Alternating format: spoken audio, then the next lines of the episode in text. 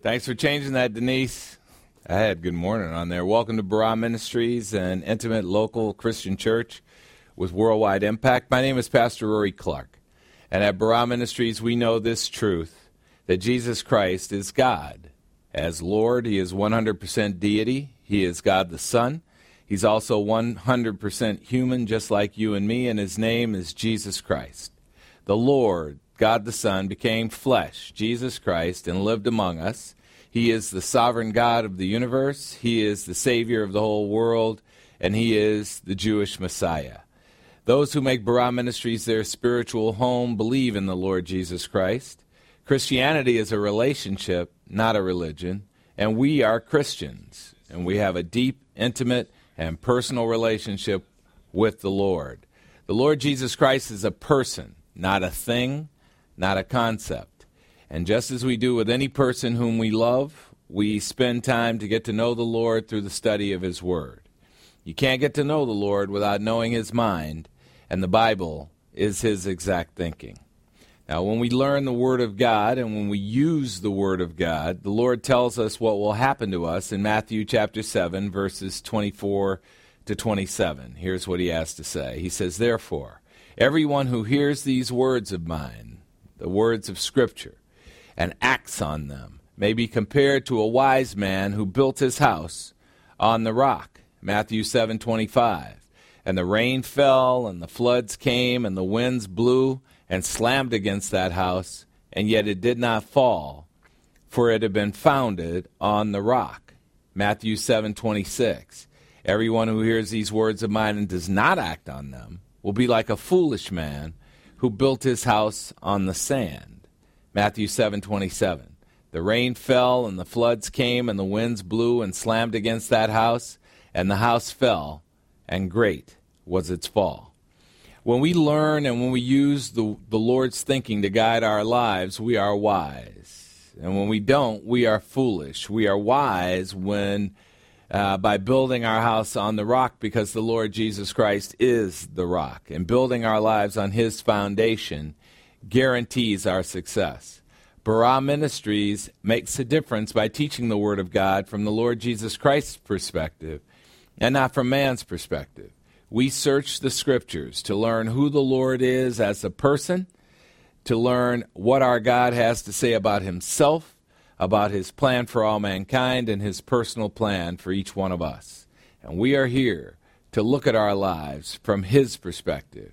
We are here to learn how to enjoy the sphere of grace, forgiveness, and unconditional love He has placed us in, this beautiful sphere of grace in which we stand. So welcome to the lesson. Today's Bible lesson: what gets people kicked out of a congregation? What gets people kicked out of a congregation? Well, the termination of a relationship poses quite a dilemma for believers in Christ. They ask themselves, did I do enough in the relationship? Did I do everything I could have? And the answer is probably. You can tell just because you're bothering to ask the question. A long time ago, I taught a lesson that started with a bold assertion. The Lord Jesus Christ's relationship with Satan makes it clear that sometimes you have to say enough is enough in relationships. It's true. Human history began because of a divorce between the Lord and His anointed cherub who covers, Satan, the enemy of God. And even for unbelievers, there's a moment when the Lord says enough is enough. It is the time of their physical death. Now, Christians are guided by God the Holy Spirit to love unconditionally with a one-way love, a love that expects nothing in return. And as a result, Christians often think that one-way love means being a doormat in relationships. It does not. God does not want us to be doormats in a relationship. Sometimes you have to say enough is enough in relationships. And in the next passage of Paul's first letter to the Corinthian church, we'll get to see how Paul handles the person in the church who needs to go. Perhaps this will inform you about how to handle relationships, uh, little quotes flying around that, that you stay in much too long. Relationships that aren't relationships at all. All right, so let's hear some music. Ephesians chapter four, verse one says this, "Therefore I, Paul, the prisoner of the Lord, implore you believers in Christ to walk, that is, to have a lifestyle in a manner worthy of the calling to which you've been called." The Apostle Paul wrote these amazing words from a jail cell in Rome. That's why he calls himself a prisoner of the Lord, among other reasons. God the Father expects believers in Christ to live a holy lifestyle, and God the Holy Spirit is responsible for directing us to that lifestyle day by day. Here's Jeremy Camp to sing about the Bible's contribution to our walk with his song, Word of Life.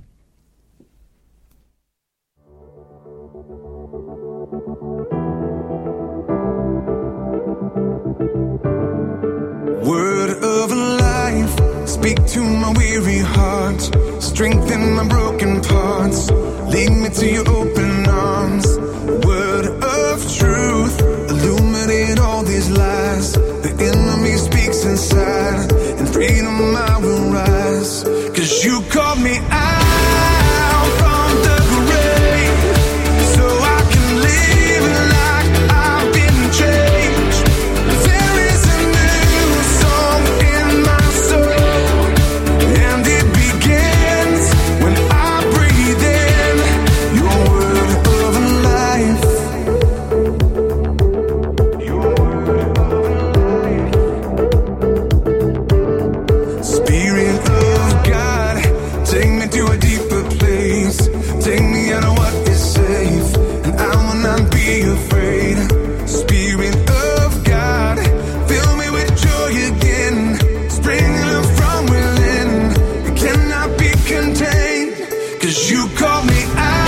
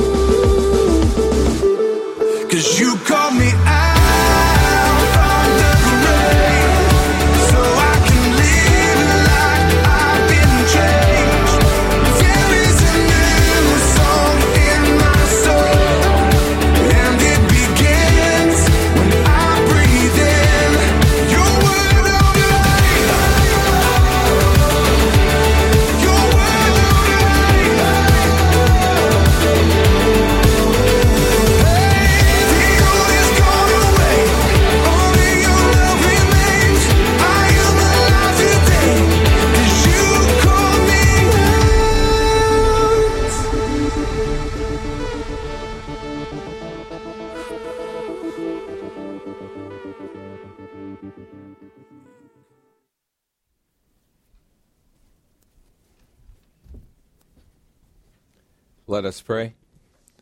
We're grateful, Heavenly Father, for the privilege of studying your absolute truth, the Word of God. Father, thank you for the Word of truth, the Bible, a gift you have given us to direct our lives on a holy path that is an exact reflection of your Son and our Lord, Jesus Christ. Thank you that the Word is alive and powerful and sharp and piercing. Thank you that your word contains all the wisdom we need to live the amazing life you planned for us in eternity past. Help us to use your guidance instead of our own. Show us not to lean on our own understanding, and instead to have faith in you. Show our spiritual eyes the magnitude of the victory that your Son accomplished for us believers at the cross, so that we can live the victory you gave us in our day-to-day experience. We ask this through the power of God the Holy Spirit. In Christ's name, say it with me. Amen. Amen. Today's Bible lesson, who gets, what gets people kicked out of a congregation? What gets people kicked out of a congregation? Well, last week we summarized our study of the first four chapters of the Apostle Paul's first letter to the Corinthian church.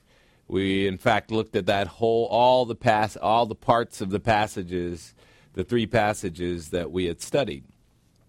Today we begin the transition to the next passage of the letter, which extends from First Corinthians chapter five, verse one, to First Corinthians chapter six, verse twenty.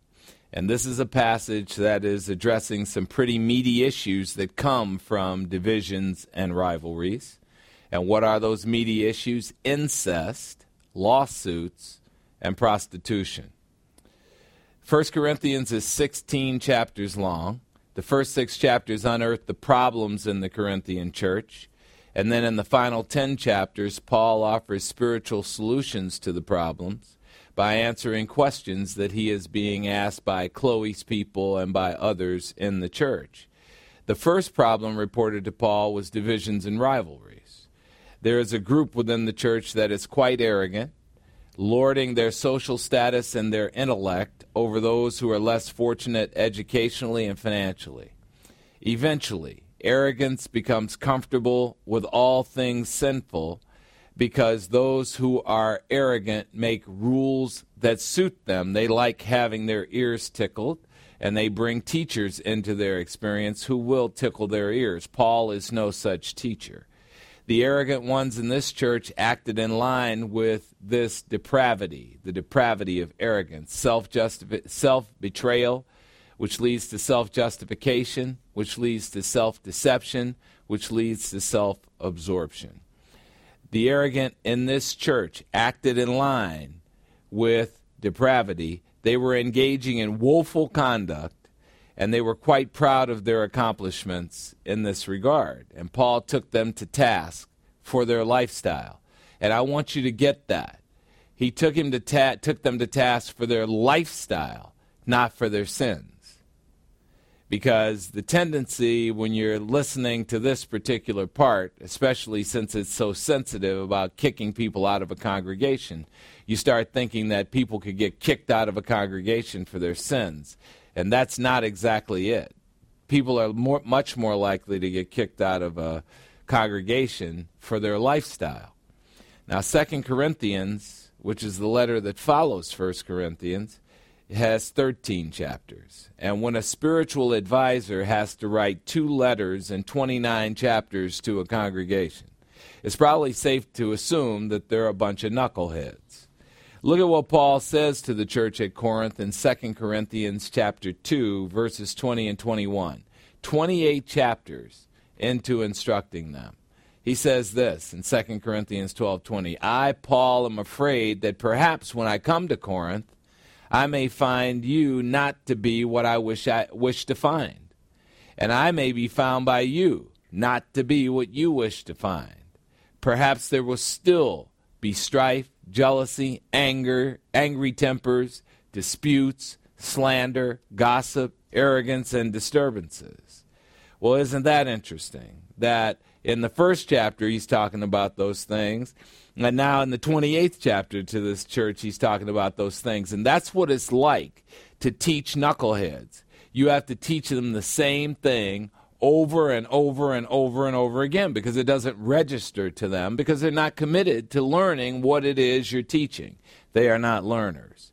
Now, Paul mentions the sins that result from divisions and rivalries. And what are they? Strife, jealousy, angry tempers, disputes, slander, gossips, arrogance, and disturbances. And any of you ha- who have been in a relationship where there is a division in the relationship, where the two of you are not on each other's side, that's exactly what's going on. And, you know, for Christians to see this going on in a relationship, and then when they decide to that they've had enough of that and they want to exit that, for a Christian to then be scratching their head and wondering, should I exit? It was that way in the first chapter. It's that way in the twenty-eighth chapter. It's been that way every chapter in between. They haven't changed at all. Do you think you should still stay in that relationship and keep going all out for that relationship when all you're getting is the same stuff. That's what happens when there are divisions. Do you think that there's anything that Jesus Christ is teaching or saying to Satan that he's listening to?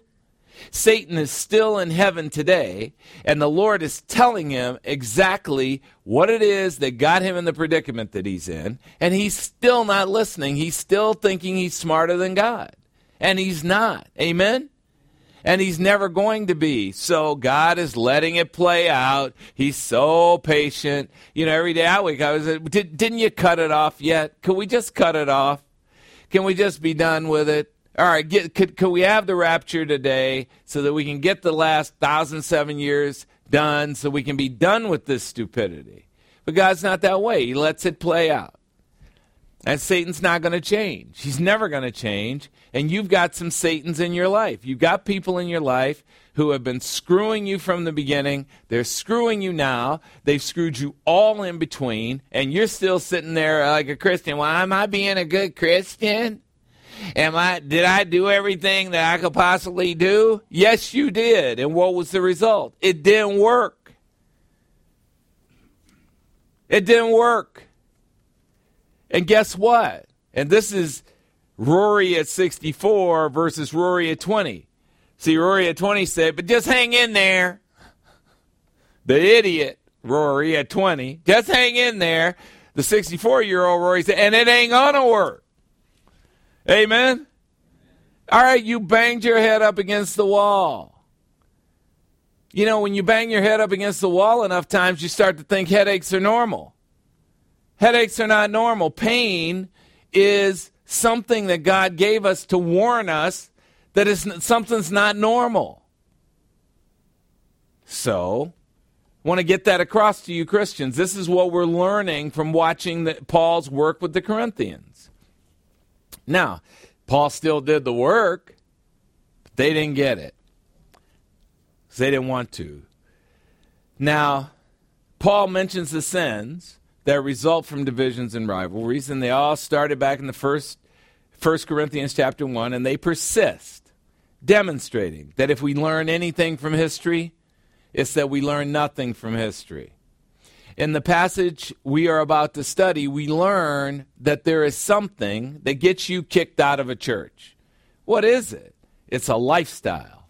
Paul is talking about a consciously chosen set of practices, both immorality and its moral cousin legalism, and in my opinion, legalism is worse, patterns of thinking and repetitive conduct that are anti-God and anti-biblical. And yes, these are things that come from Christians. So let's see what Paul is taking on in the first and second sessions, uh, sections of the next passage. We'll just hear the two passages, and then today we'll study the first section of passage four of First Corinthians. All right, so here it is. First Corinthians chapter five, verses one to thirteen, the first and second sections of passage four. It says this. Oh, I didn't read that second verse, did I? All right, so here was the second verse. I love when I do that. I get so excited. Here's the second verse of Second Corinthians twelve twenty-one. I am afraid that when I, Paul, come again, my God may humiliate me before you, and I may mourn over many of you who have sinned in the past and have not repented of the impurity, immorality, and sensuality which keeps on being practiced. So that's all I did was explain to you what that verse said, which is that in the first chapter they were goofy, in the twenty-eighth chapter they were goofy. Why? Because they didn't turn away, repent. They didn't turn away from what they were doing that was stupid. All right, now back to First Corinthians chapter five, verses one to thirteen. Let's hear what those the, the passages have to say, and then let's study one of them verse by verse. First Corinthians chapter five, verse one. It is actually reported that there is immorality among you, immorality of such a kind as does not even exist among the Gentiles, that someone has his father's wife. The translators of the Bible are so weak. They are so weak. They use these euphemisms. Someone has his father's wife. What? A, what? A, what do you have them in your house and you got her locked up? What? A, what does that mean exactly? Well, we'll find out what it means when we uh, study the, the verse by verse. First Corinthians five two, you have become arrogant and have not mourned instead, so that the one who had done this deed would be removed from your midst. Ooh, there's something you can do to get kicked out of a congregation. First Corinthians five three, for I, Paul, on my part, though absent in body but present in spirit, have already judged him who has so committed this immorality, as though I were present.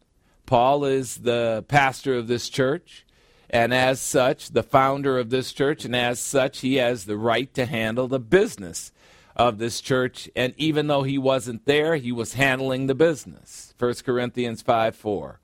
In the name of our Lord Jesus, when you are assembled, and I with you in spirit assembled, with the power of our Lord Jesus, I have decided to deliver such a one to Satan for the destruction of his flesh, so that his spirit may be saved in the day of the Lord Jesus. This is a Christian they're talking about, whose flesh might be destroyed, but who cannot lose his salvation. First Corinthians five six, your boasting is not good. Do you not know that a little leaven leavens the whole lump of dough? Okay, now he goes metaphorical. First Corinthians five seven, clean out the old leaven, so that you may be a new lump of leaven, just as you are in fact unleavened.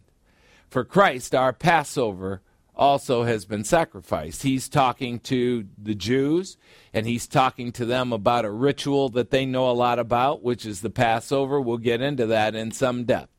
First Corinthians five eight, therefore, let us celebrate the feast, not with old leaven, nor with the leaven of malice and wickedness, but with the unleavened bread of sincerity and truth. Here's passage four, section two, beginning at First Corinthians chapter five, verse nine. I wrote you in my letter not to associate with immoral people. First Corinthians five ten. I did not at all mean not to associate with the immoral people of this world, unbelievers, nor with the covetous or and swindlers, nor with idolaters, for then you'd have to go out of the world. There's no way you're not going to come into contact with unbelievers, in other words. He wasn't talking about unbelievers. First Corinthians five eleven, but actually when I said don't associate with immoral people, I wrote to you not to associate with any so-called brother if he is an immoral person, or covetous, or an idolater, or a reviler, or a drunkard, or a swindler. Not even to eat with such a person. Wow. He's talking about don't hang out with believers in Christ who have lost their mind. First Corinthians five twelve, for what have I to do with judging outsiders? Do you not judge those who are within the church? First Corinthians five thirteen, but those who are outside, God judges. As for you, remove the wicked man from among yourselves. Wow. All right. So in that fourth passage, in the first two sections, he recommends three times that you remove a person from a congregation. Three separate verses. First Corinthians five two, he says, you have become arrogant. He's talking to the whole congregation there. And have not mourned instead, so that the one who had done this immoral deed would be removed from your midst. There's one recommendation. Remove this person from your midst. There is something you can do to get kicked out of a church. He recommends the removal of this person by using a metaphor. In First Corinthians chapter five, verse seven, he says, clean out the old leaven.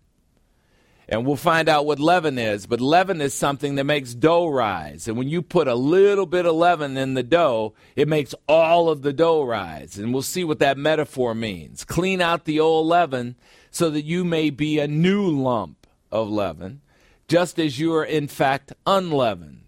For Christ, our Passover, also has been sacrificed.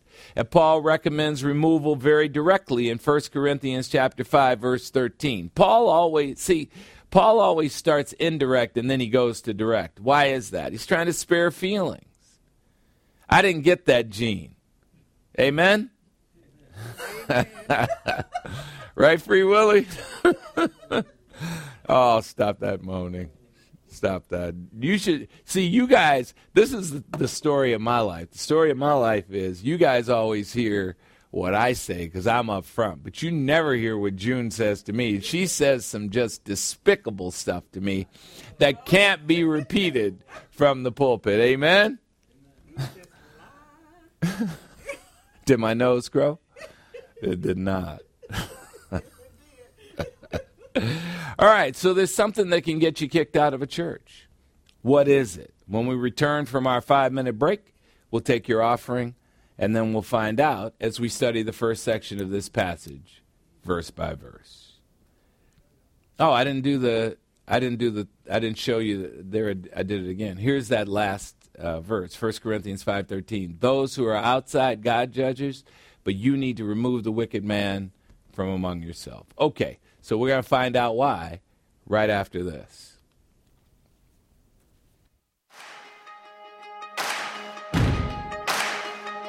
Why you ever chose me has always been a mystery. All my life I've been told I belong at the end of the line. Well, all the other not quite. Well, all will never get it right. But it turns out the ones you were looking for all this time. 'Cause I'm just a nobody, we're trying to tell everybody all about somebody who saved my soul. Ever since you rescued me, you gave my heart a song to sing. I'm living for the world to see, nobody but Jesus. I'm living for the world to see, nobody but Jesus. When Moses had stage fright, and David brought a rock to a sword fight, you picked twelve outsiders nobody would have chosen, and you changed the world. Well, the moral of the story is, everybody's got a purpose. So when I hear that devil start talking to me, saying, who do you think you are? I say, I'm just a nobody. We're trying to tell everybody all about somebody who saved my soul. Ever since you rescued me, you gave my heart a song to sing. I'm living for the world to see, nobody but Jesus. I'm living for the world to see, nobody but Jesus. So let me go down, down, down in history as another blood-bought, faithful member of the family. And if they all forget my name, well, that's fine with me. I'm living for the world to see, nobody but Jesus.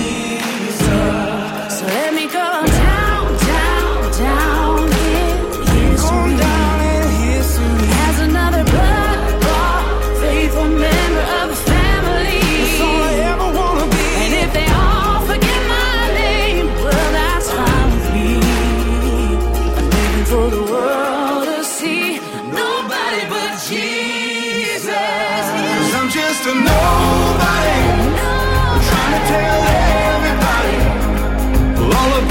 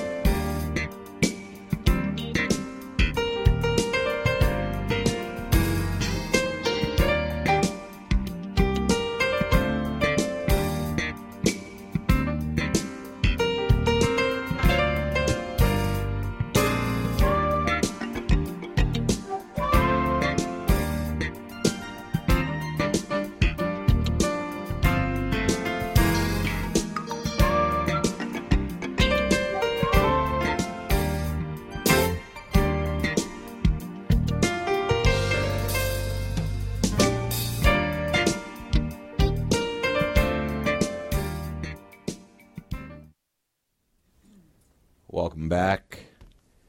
Today's Bible lesson, what gets people kicked out of a congregation? What gets people kicked out of a congregation? Well, Nike has it right about giving. Just do it. You know, Barah Ministries has a lot of closet listeners. You know, there are people who listen, but they don't ever make contributions, because that's really how we know that there are listeners out there. So all you closet listeners today, come out of the closet. Go on the website, and you can donate via PayPal. Send us a contribution just to say thank you that you're getting the Word of God, so that we can take that and pass it on to other people through our services, uh, through the services of the ministry, and through what we do in the internet and with the ministries that we have. So Nike had it right. Just do it at Barah Ministries. When it comes to generosity, we say just give it. Let's welcome up Deacon Denny Goodall with the offering message. Whoa, whoa.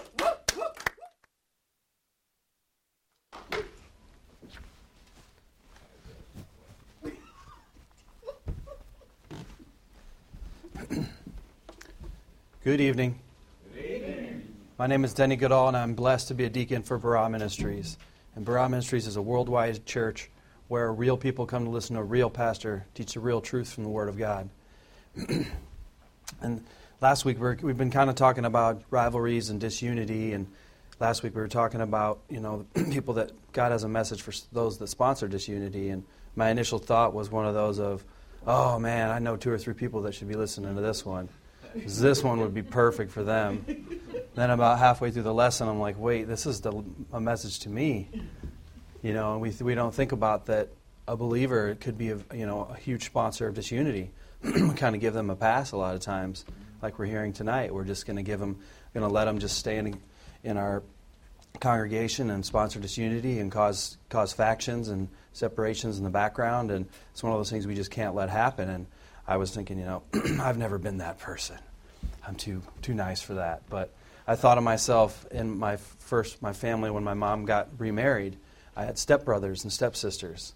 And I was nice to them, but I, I never really cared. I never really gave them a chance. I never was like, hey, we're a big family, and he's my dad. I was like, no, his name's Joe. That's Joe. And so I was just always, you know, never really bought onto the whole family thing. And that can't help as a parent or a a mom or a dad trying to re- reunite a family. And and I think, you know, fast forward in, as a coworker, you know, sometimes when we get new workers at the at the shop, I you know, I'll check them out, and if I kind of help them and they don't really help themselves, I'm like, ah, he's, he's gone, he's going to wash out of here, and I don't really help them like I should, you know, and I kind of I kind of probably cause a little disunity by not supporting them like I should, and just, you know, we're all one mind, we're all one purpose as, a, as a, at work, so we need to help each other, but you know, I'll help them for a while, and then I'll just give up on them. And, you know, I think we do that in relationships. I'm sure you, everybody else does this too, but I'll tend to clam up in a relationship. You know, when something's bothering you, it's like, ah, don't worry about it, let it go. Clam up, clam up, don't say anything. But then what are you doing? You're not communicating. You're not having any unity of thought. You're not talking to these things out that you, you have a problem. You need to, like, let it, let it go. You need to tell them or tell the other person. And we end up not saying anything. And I think we can see in Paul's letter to the Philippians, chapter two, verse two, which is another uh, prison epistle. And it's, I just think it's crazy that he's writing these things in prison. It's like, it's, I guess most guys are working out. He's in there writing the Bible. But Philippians two two says, "Make my joy complete by being of the same mind, maintaining the same unconditional love, united in spirit, intent on one purpose." And I was thinking about it, you know, if you see homeless per- a person out there and they're asking for help, and if you he- if you don't help them, are you really are you you're a sponsor of disunity? If you don't help every person you see, because the help the homeless person needs help, and we should help them if you have the chance. When you get the opportunity and you don't do it, you're sponsoring disunity. And I think it's interesting because I see a lot of homeless people, and I I end up being very kind of gris- you know grizzled to them, or like skeptical, because I've seen a lot of guys that they seem like maybe they're not homeless. They have a semi-okay place, but they go and beg. And but you see some people, you know they're homeless. You've seen them out, out every day, and they look really bad and they need help, so let's help them. And I had a, a coworker who was walking to work. He lives close to our shop, and he'll either ride his bike or walk just to save gas. And he was walking into work one morning, and a couple homeless guys were kind of off to the side of the street, and he kind of was like, oh, God. Just kind of got him braced up for what he was going to, going to encounter. And they were like, hey, hey, bro, you need some SpaghettiOs? They were going to offer him food. You know, they were going to help him. They weren't trying to ask him for something. They they thought maybe he was homeless and needed help, and they had extra. So, you know, if a homeless person can offer SpaghettiOs, what can we do that have homes and that have have lives and supporting families and a God that loves us beyond belief? Um, so I think we just need to dig deeper, and let's go this year, and let's just do it, like Pastor said. And so thank you for your consistent giving at the offering, and just remember that it's it's it's not about us. It's about Him. It's about the Jesus Christ. So all the glory to Him, and uh, thank you.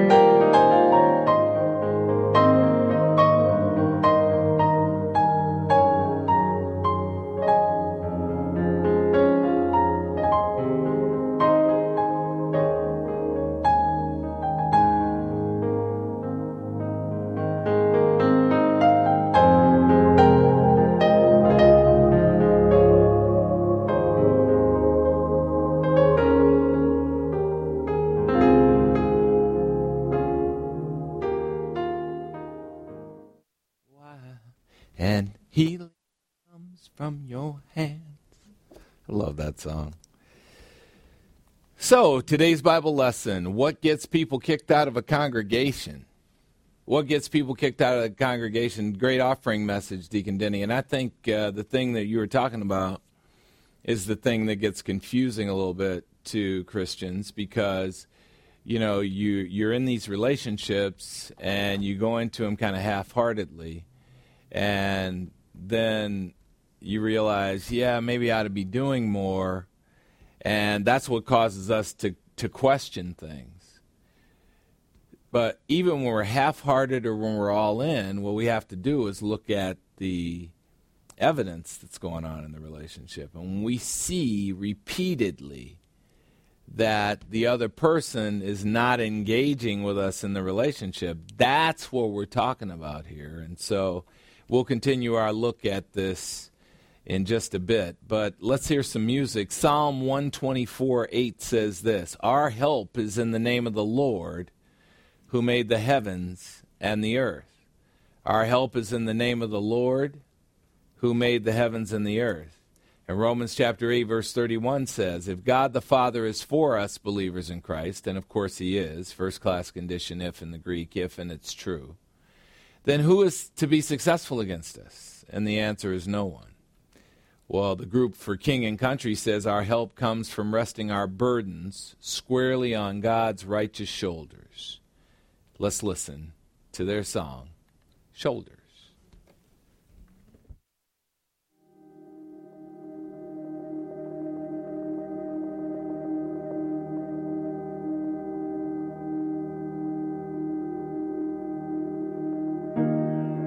I look up to the mountains. Does my strength come from the mountains? now. My strength comes from God, who made heaven and earth and the mountains.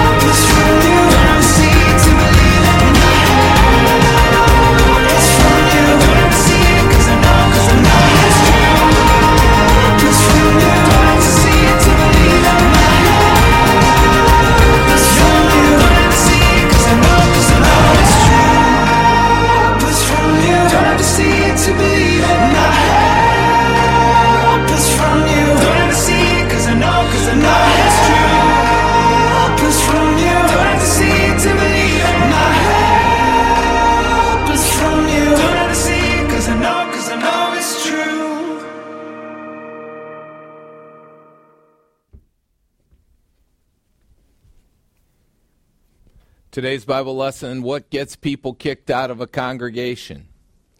What gets people kicked out of a congregation? You know, De- Deacon Denny, your uh, offering message really had an effect on me. I was thinking that, you know, there are those times when I, when, when I look at a person who's homeless, who's asking for money, there are some times when I feel repulsed. And that's not all the time, but that's sometimes. And those are the people I usually don't give money to, even though I've made a mental commitment that if somebody asks me for money, I'm going to give it to them. So I decided what I'm going to do is I'm going to put a dollar in twenty And You Will Be Saved books, and I'm going to put them in my car. And I'm going to always have And You Will Be Saved books and a dollar with me. And anytime I see a person who's homeless, I'm giving them one. So they're going to get a dollar, and they're going to get And You Will Be Saved. Or I could just leave the And You Will Be Saved books in my garage. Amen? Amen? You feeling me? This doesn't cost us anything to reach out to people. And if they show up here, you know, we get them a shower, and then they can come right on in. So it's no problem. Sorry I had to say that. Today's Bible lesson, what gets people kicked out of a congregation? Well, Marcus Tullius Cicero, or if you took six years of Latin, Cicero is the way we pronounced his name, was a Roman statesman, lawyer, and philosopher who's considered one of Rome's greatest orators and prose stylists. And here's what he had to say about the mistakes we make. He said, every man makes mistakes, but only a fool persists in his errors.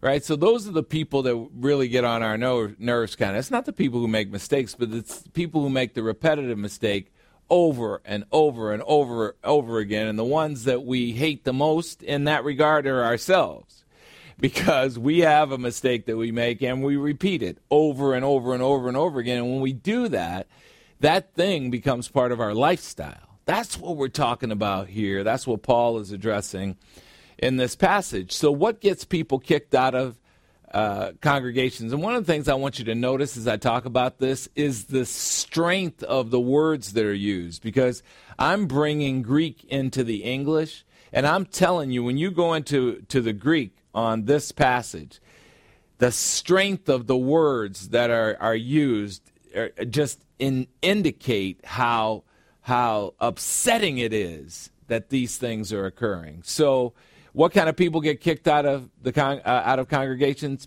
Egregious persistence in the error of making the mistakes that can destroy a congregation. It is frequent, flagrant, flaunted lifestyles that infect the church and the people in it in such a way that it systematically destroys the church. People who get kicked out of congregations are like termites. And I don't know if you've ever had termites or not, but I have had termites. I had termites infest my movie room. And I had to take all of the furniture up, the floor up, and everything to drill into the concrete in the foundation underneath to get at these little buggers. But people who get kicked out of congregations are like termites. You may just barely know they're there. When termites are in your house, they eat through the drywall. And you'll see this thing coming out of the drywall that looks like ash.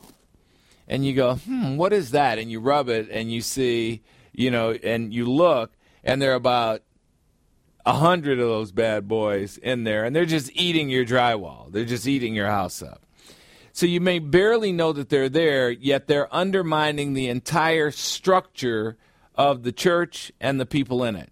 And everyone knows it, and no one's willing to address it.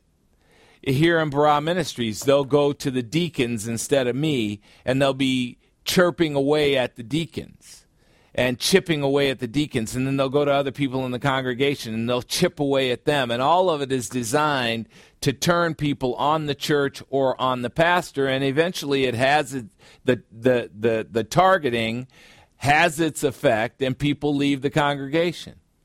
And that has happened a lot of times in the course of the existence of Barah Ministries. The people who get ki- kicked out of congregations are like cancer. And once you know you have cancer, you're a fool if you do nothing about it. I had a relative who had cancer, and he decided not to treat it. Now, that's just foolish.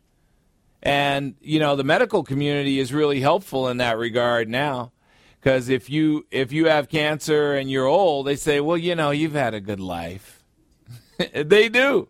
They don't care, because Medicare pays them to tell you that. So that Medicare doesn't have to keep paying. So you just need to know that those are some of the realities that really go on. So once you identify a person in your congregation who is living a lifestyle that threatens the church and its members, you have to do something about it.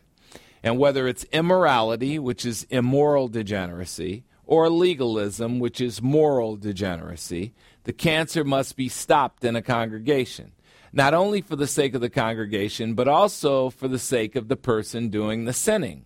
Because God wasn't only talking about teachers when he said in First Corinthians chapter three, verse seventeen, if any man destroys the temple of God, God will destroy him. For the temple of God is holy, and that is what you believers in Christ are to God. You're holy. And so if God sees that you are engaged in a flagrant, repetitive, egregious attack on his church or in people in the church, he will take you out. And he is not joking. Now, God doesn't want anyone to destroy his believers in any way, but especially not an erosion of the soul, and especially not from the inside. And a lot of these insidious things that happen in a church are things that destroy us from the inside. So let's study this first section of this fourth passage of First Corinthians verse by verse, and let's see if we can see what God is talking about here. Let's begin with the last verse of the previous passage, First Corinthians chapter four, verse twenty-one. Paul says this to end the third passage in First Corinthians. What do you want? Shall I come to you with a rod and kick your butt?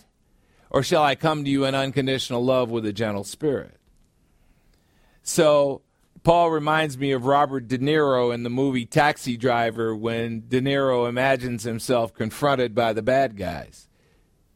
You talking to me? You talking to me? Well, you want me to bring you want me to bring the rod? I'll bring the rod if I have to bring the rod. I could come I could come really nice. I could bring the rod. You talking to me? I love that. You can see it on YouTube if you don't know what I'm talking about. Anyway, Paul threatens to spank an arrogant faction of the Corinthian congregation. Now let's get deeper into the type of problems divisions are causing. And what are those problems? Incest, lawsuits, prostitution. All right, First Corinthians chapter five, verse one. It is actually reported by Chloe's people and by others, and by the way, not in a letter, but whispering in Paul's ear, that there is sexual immorality, the Greek word porneia. Does that word sound familiar in English? Porneia? Porn. It's so funny about porn. In porn, there w- there are rules of decency in porn. And so it, let's say that there is, in porn, there is a... Uh, a father having sex with his daughter. It will say, father having sex with his daughter, not really his daughter. You know, it's hilarious. They have, they actually have decency rules in porn, right? So this is what Paul is talking about right here. But porneia, it, this didn't just start. This has always been around, porneia. I did a lot of studying of Greek mythology. You got, so you guys, you guys are not right. You're laughing at me. I, how do you know about the porn? I have to go on porn sites to study so I can protect you. That's what happened. Amen. Amen. That. Thank you. Thank you. But ser- seriously, now I, I've studied the Greek classics a lot, and porn was huge in this at this time. Huge, and. And furthermore, I know you guys are chuckling because you know it. It's not that you're chuckling because you think it's me. You're chuckling because you understand what is around us, and we have to be aware of what's around us. As a parent, if you aren't looking at porn sites to see what your kids are looking at, you're delinquent as a parent as far as I'm concerned. You need to know it. And by the way, I'm in, I'm from the broadcast industry, and one of the things that's kind of funny is that in the broadcast industry, in the radio industry in particular, there are day parts. There's morning drive, there's midday, there's afternoon drive, there's evening. Well, in the porn industry, they treat the industry just like the radio industry treats the in- treats things. So in the morning and afternoon drive, who are they targeting? They're targeting businessmen. In the midday, who are they targeting? Housewives. if you go on a porn site in the midday, it's all lesbianism. Why? It's encouraging w- women to sleep with women. Now, you think that, so it got serious all of a sudden, I see. You think that the porn industry isn't smart in how they target stuff? They are. Because what are they trying to do? They're trying to destroy relationships and destroy souls from the inside. They're trying to cause divisions in your soul from the inside. And you know what? It works. It works like a charm. And these are things that are actually happening in relationships where the relationship is sexless and the The, the people who are in the relationship are engaging in porn instead of sexual relations with each other. These are married couples. But they're not talking about this out loud. But it's happening. And I get privy to a lot of those conversations. So this thing is really a big deal. But at least for the most part, it's quiet. This thing we're talking about wasn't quiet. All right, so it was. It is actually reported by Chloe's people and by others that there is sexual immorality, porneia, among you. The kind of sexual immorality that is not even tolerated, that is not even considered okay among the Gentiles, among pagan unbelievers. That someone is having sex with his father's wife, the man's stepmother. Okay, now, I didn't translate that in the wimpy way that the translation committees did, did I? No, because now you know what we're talking about in First Corinthians five one. In Corinth, there were all kinds of sexual rituals tied to religion. One I remember from my college days studying the classics was the phallic cult, a group of people who worshiped the male sexual organ. And as you might imagine, orgies were a big part of the worship service. In the Christian church at Corinth, there was a man who was engaged in incest with his mother-in-law, and he was quite open about it as if it were a badge of courage. He boasted that Christians could do the same as the phallic cultists. And the arrogant faction of the Christian church at Corinth did nothing about his conduct, and the Apostle Paul takes the entire congregation to task for their lack of action. So if you really look at these thirteen verses, Paul has dealt with the person who was engaged in incest. But who he's really talking to is the congregation, because they did nothing. And that's what happens right here in Barah Ministries. When we have problems with people in Barah Ministries, everybody pretends like there's not this stench in the room, and who gets to deal with the stench in the room? The pastor. And who, who ends up getting to be the bad guy? The pastor. Right? And that stuff, I, I have had enough of those times when I was out on that limb all by myself where I learned how to deal with it, to enjoin the other members of our uh, of our congregation in dealing with congregational issues that must be dealt with if we're going to grow, because these are things that kill a congregation. Kill it. Kill it dead. So, Paul is saying to his congregation at Corinth that even pagans find this kind of conduct contemptible, this incest. And he was appalled, pun intended, that they were doing nothing about the situation. Appalled. You get it? Paul? Appalled? Yeah. Okay, great. All right, First Corinthians. Larry and Pat, I was with Larry and Pat all week. They laughed at all of my jokes. They think my jokes are really funny. Yeah. Yeah, they no. They actually have a sense of humor, not like some people here in the congregation. All right. First Corinthians chapter five, verse two. Now, when something like this is happening, what? How much did you pay him? I didn't pay him anything for that. Now, when something like this is happening, Paul asks, why do you keep on being arrogant? Why are you puffed up with self-importance and happiness instead of mourning? That is, being sad or mad about the situation that there's a guy in your congregation who's bragging about his incestuous relationship, so that the one who has done this deed would be removed from your midst. The one who is in in your midst who is bragging about incestuous relationships is like a termite, is like a cancer eroding the very foundation of your congregation.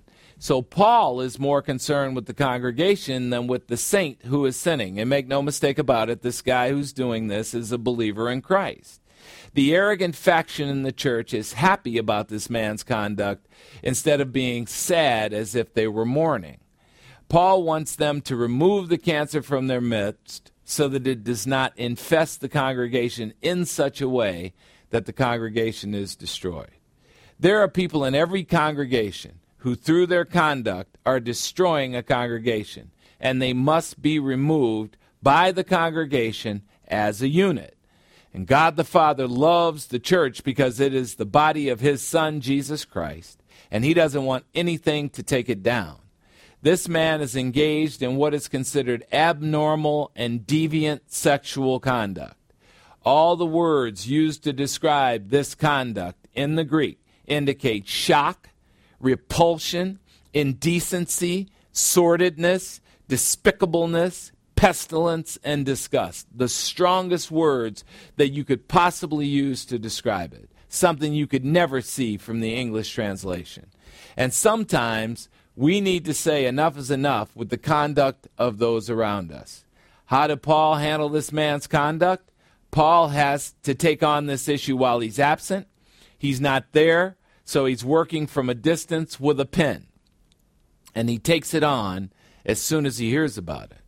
Paul's big concern is how things like this impact the gospel message. What makes Christian, Christianity unique if unbelievers see us doing things that even unbelievers wouldn't do? If a church appears to condone egregious sin, what would make unbelievers want to be Christians? See, there are a lot of people who come to a congregation and they think telling everybody about the sordid lifestyle they're running is helping everybody in the congregation. It doesn't help. See, unbelievers, you would think an unbeliever would look at a Christian who was sinning and say, wow, they're not much different than me. So maybe Christianity isn't so phony. They do exactly the opposite. They say, hey, if you're sinning just like me, then why do I have to come into your group? I'm doing fine sinning on my own over here. I don't need to join your group to to experience the very same thing. And so when this, this conduct is flagrant, and so you notice that we're not talking about sins. We're talking about lifestyle, and we're talking about people who have a big mouth and who are chirpy about their disgusting lifestyle that they are committed not to change. And they are committed to tell everybody about so that it can ruin everybody around. That person, those people need to be dealt with. And even if the seats are empty in a congregation, they need to be dealt with. And, you know, it's funny because as a pastor, you know, you, you, I'm telling you, you know, you as a Christian shouldn't be take this lightly. As a pastor, I can't take it lightly either. I'm sitting up here thinking, well, I don't want to hurt anybody's spiritual life. Yeah, I don't. But when their, their lack of spiritual life is hurting the people around me, when it's hurting my sheep, when they're infested with something and they're infecting my sheep, I got a big problem with that. And I will deal with that swiftly and alone if necessary. Amen? You can't play with this. You can't play with this. So, why didn't the church act? Well, maybe this man is the church's biggest donor. Maybe they just didn't want to make the donor mad. In rabbinical tradition, this man would have been stoned to death. You should see the thirty-six things that in rabbinical tradition will get you kicked out of a congregation. A lot of them will get you dead. And this was one of them. And maybe next week I'll pull pull the passage and just read to you what they say. It is strong. They are not messing around. So this con- kind of conduct was considered pollutant to a congregation. A lack of action on this matter indicts the whole congregation and especially the pastor. And when the congregation doesn't act, quite often God's, God does. And this is a congregation that uses freedom as a license to sin. But Paul proclaims how he has handled the situation as their founder and father in First Corinthians chapter five, verse three, he says, "For my part, although I'm absent in body, I am present in spirit. And I have already pronounced judgment. I've already made a decision in the name of our Lord Jesus, as though I were present, concerning him who has committed this act, the act of having sex with his stepmother." First Corinthians five four, "When you as a church are assembled, just as I am assembled with you in spirit, with the power of our Lord Jesus Christ as our guide, I have decided to deliver this man over to Satan for the destruction of his flesh, so that his spirit may be saved in the day of the Lord Jesus." That's how we know that he's a saint. Paul is saying, this is the flesh acting in this man, and so I'm going to turn him over to Satan and the world system, and they will destroy him, but he'll be saved because he's a believer in Christ. Paul kicked the man out of the congregation and has thrown him back into the world where Satan can handle him. And well, we know how Satan works. Satan will take you, fool you, use you, leave you laying in the gutter, and will throw the invoice right on the top of you. It'll make you pay for everything that he used you with. Paul expects his congregation at Corinth to affirm his decision. Next, Paul addresses his target, the congregation, and their arrogance. First Corinthians five five, he says, "I have decided to deliver this man over to Satan for the destruction of his flesh, so that his spirit may be saved in the day of the Lord Jesus." Now, First Corinthians five six, "Your boasting about yourselves is not good. Your holding yourselves up as paragons of virtue is not good. Do you not know?" Remember, anytime Paul says that, he's asking, are you ignorant? Do you not know that a little leaven, a small sin, ruins an entire congregation? A little leaven leavens the whole lump of dough. Well, what does Paul mean by that? We're going to see First Corinthians five seven. "Clean out the old leaven so that you may be a new lump of leaven." We are, as believers in Christ, when anyone is in union with Christ, there is a new creation. "Clean out the old leaven so that you may be a new lump of leaven, just as you are, in fact, unleavened. For Christ, our Passover lamb, also has been sacrificed." First Corinthians five eight, "Therefore, let us celebrate the feast, not with old leaven, nor with the leaven of malice and wickedness, the, the items of the world, but with the unleavened bread of sincerity and truth." Paul is making it clear to the arrogant ones that they are not all that, meaning that those who tolerate represent, reprehensible conduct are reprehensible. By using the leaven analogy, Paul is saying that there are things that corrupt a congregation. And just, just as a little leaven can make a large amount of dough rise, a small sin of lifestyle can make a whole congregation rise just before it falls. And Paul suggests starting as unleavened bread. He wants them to live like real Christians and not like counterfeit Christians who seek to imitate the world. And as Christians, we have died and we have risen with Christ. Christ is our leaven, and we need to act like it. Amen? Amen? So what gets people kicked out of a congregation? Anything that can corrupt the entire organization and those in it. And sometimes you have to say enough is enough in relationship. And my question for you is, do you have the courage to do it? See, the people who have a stinking relationship and who keep going back to it like a dog returning to its vomit, have got to look at what that does to them. What does it do to you? I'll tell you exactly what it does to you, because I've had it done to me, and I see it done to countless people. It sours you. It makes you bitter. It makes you doubt the good relationships that come into your life. That's what happens. You are convinced when you deal with people who are screwing you over repeatedly, you're convinced that every relationship is like that, and you take it on as an identity. That's what happens. And then you get that sad sack sound in your voice and that sad sack look on your face like, oh, well, that's how it's going to be in every relationship. I had that. You know, Monica Monica Miller came up to me one time because I was, you know, there was a time when I was grousing about marriage a lot. And she came up to me and she said, you know what, Rory? All marriages don't suck. What? What do you mean? Huh? And I just kept thinking about that. Now, I was married like a year after that. I still hate Monica for that. Okay? No. Blame her for that. Amen? I'm just kidding. But, you know, I mean, it, it helped me get back in the game. It did. Because I was out of the game. I didn't want anything to do with relationships. That's what happens when you deal with these situations. You think, honestly, do you think that's what God wants for you? It is not what God wants for you. And every, you know, I, I'll tell you, you know, my foibles and the mistakes I've made, but you've all made them. I know I know all of you well enough to know you've made all these mistakes. You know what I'm talking about. So you get you get all happy because I'm talking about me, but you know I'm talking about you. I'm just being too subtle and not mentioning names and stuff. But we've all had this happen. If you don't get away from the cancers, if you don't get away from the termites in your life, after you have made an assessment that every single time, because this is the beautiful thing about cancer, it never deviates.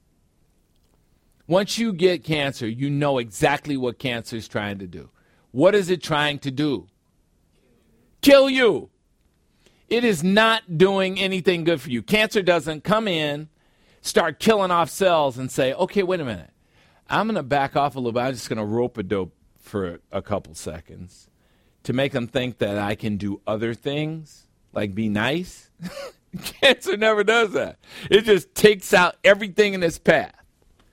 And those are the relationships we're talking about, where you got people in the congregation who just every interaction that they have is taking out everyone in their path, just devastating the con- con- congregation. And then we sit here and let it happen. You know it's happening. Your instincts are telling you it's happening, and then we sit here and let it happen. No more. No. Nope. Swift. That's how that's going to be handled. Swiftly. Amen? And so when you go away this week and you start looking at your own life, you better take a look at where you need to clean some leaven out of your cupboards. Because you got a lot of leaven in your cupboards.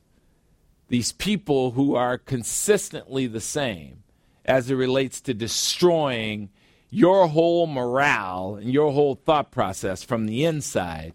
And you keep sitting there going, well, I'm a Christian. And should I... I I know I should be a better Christian.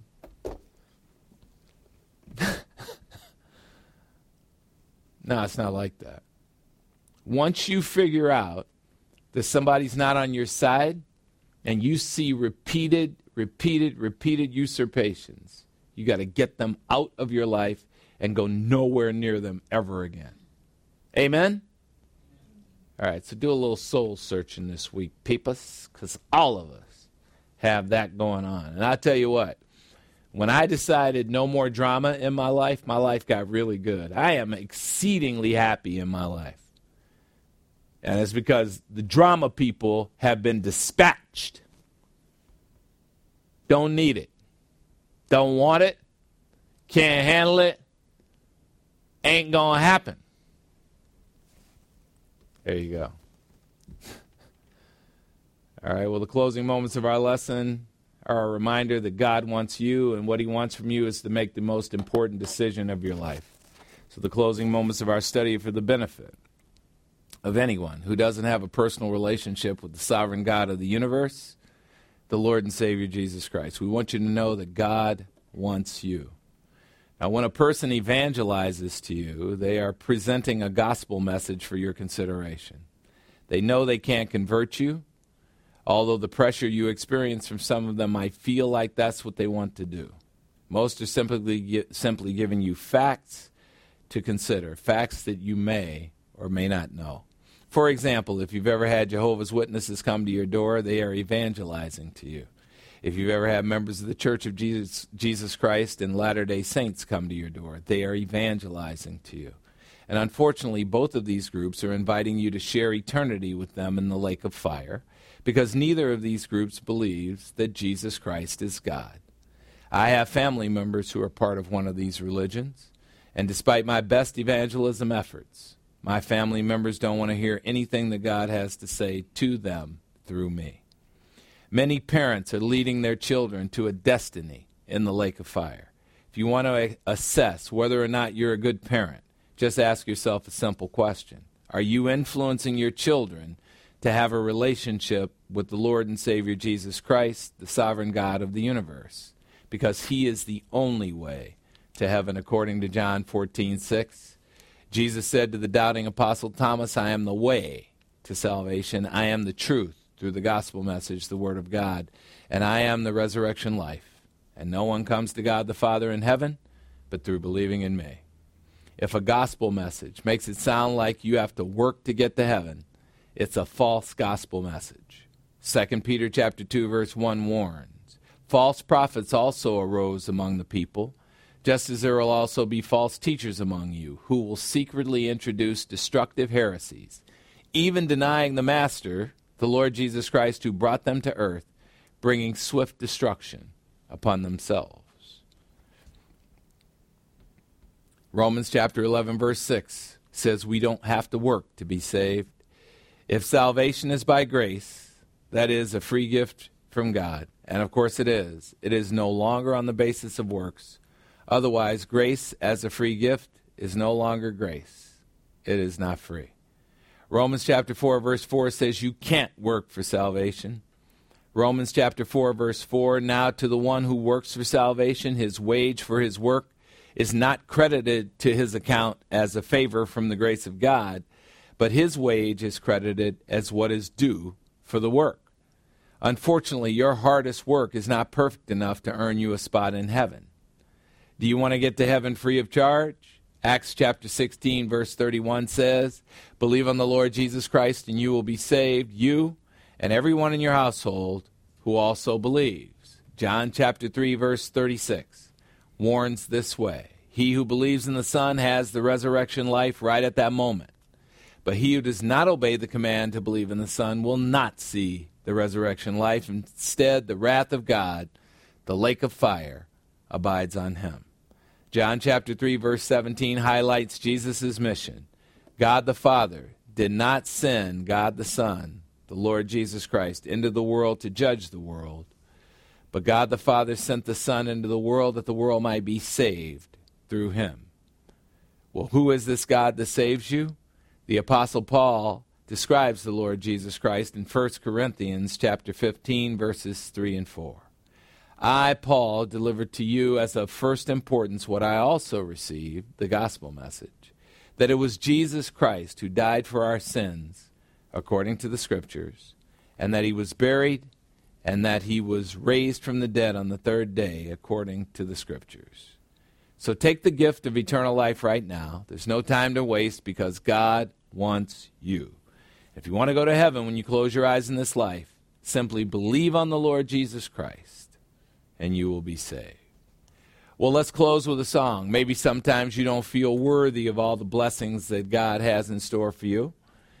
Blessings of both adversity and prosperity. So you probably feel unworthy because you think your worth is predicated on human performance. And actually, your worth is based on what the Lord has done for you and what the Lord thinks of you. Well, here's June Murphy to sing about your value in her song, Worthy.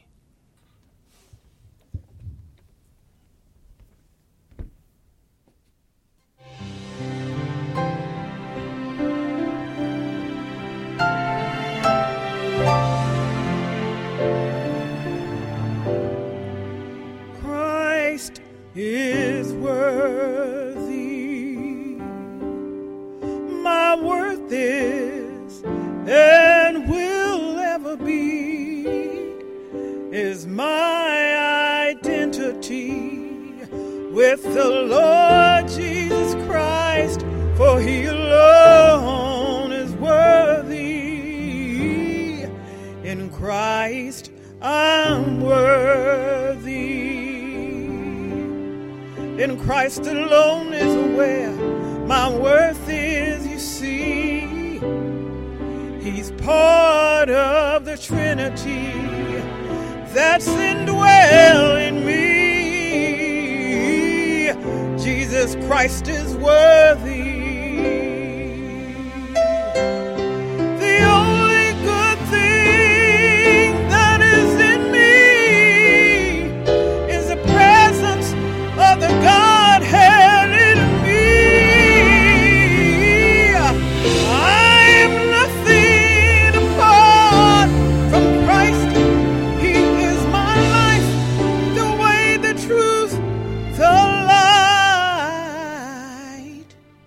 Christ is worthy.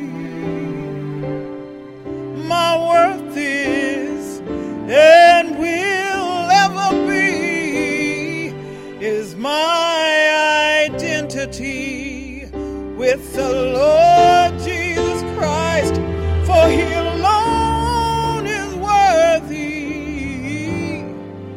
In Christ I'm worthy. In Christ alone is where my worth is, you see. He's part of the Trinity that's indwelling in me. Jesus Christ is worthy. Christ is worthy of all honor. He is worthy of all praise. Christ is magnificence, I will lift up His name. The Lamb that was slain, I will forever proclaim the excellence of Him who died and rose again. Christ is worthy. My worth is and will ever be is my identity with the Lord Jesus Christ, for He alone is worthy.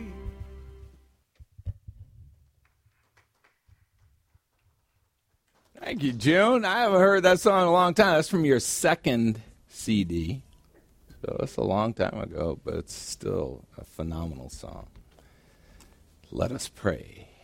Almighty God and Father, we just thank you for helping us get clear that there are some relationships in our lives that must end because they are not good for us. And that thanks for letting us know that you don't expect us to be doormats.